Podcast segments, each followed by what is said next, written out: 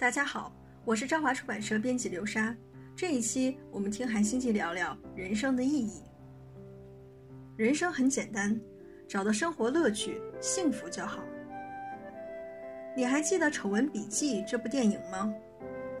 朱迪丹奇所饰演的六十岁单身女教师芭芭拉是电影的主角。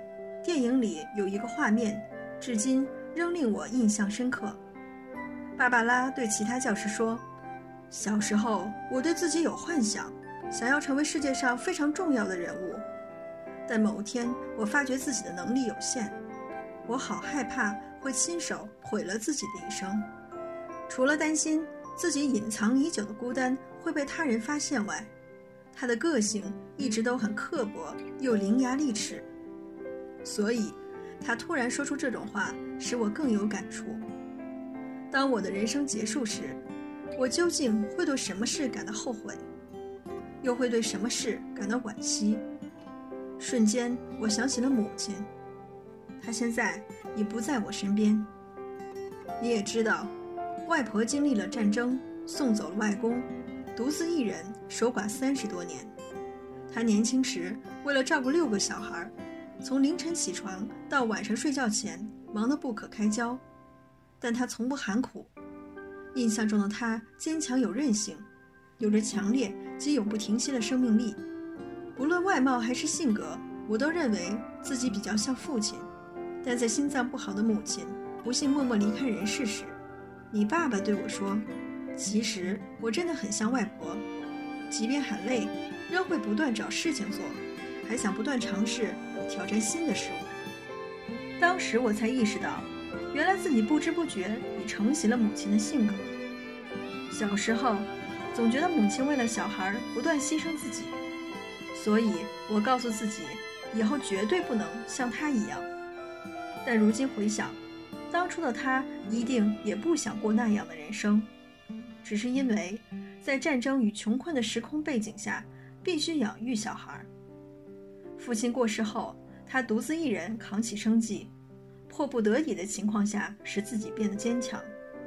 即便如此，他从未有过一句怨言，并且正面乐观地面对人生。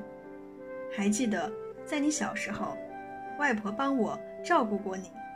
每当她听到我抱怨太累时，就会这样对我说：“人生没什么，开心过生活。”或许当时她说这句话，也意味着，就算人生会越活越苦。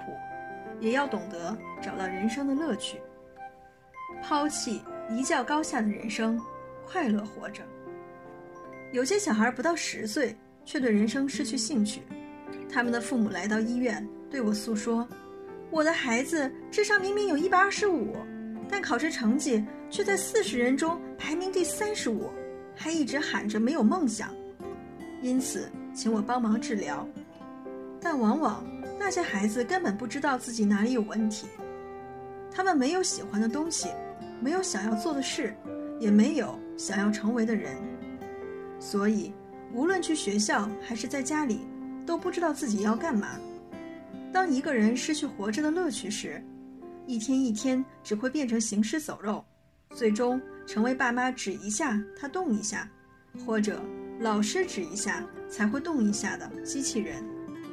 每个人都带着强烈的好奇心与能量诞生，所以小朋友才会对世界万物感到好奇，时时刻刻都想探索这世界，什么都想摸摸看、咬咬看、吃吃看，通过好奇心认识这世界。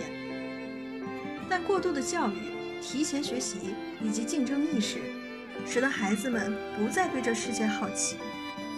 但是人只要感到疲乏，不分老少，都想要休息，什么事都不想做。在这种情况下，要求他们产生学习新事物的念头，更是难上加难。我最喜欢《论语》中的一段话：“知之者不如好之者，好之者不如乐之者。乐在其中的人，无人能敌。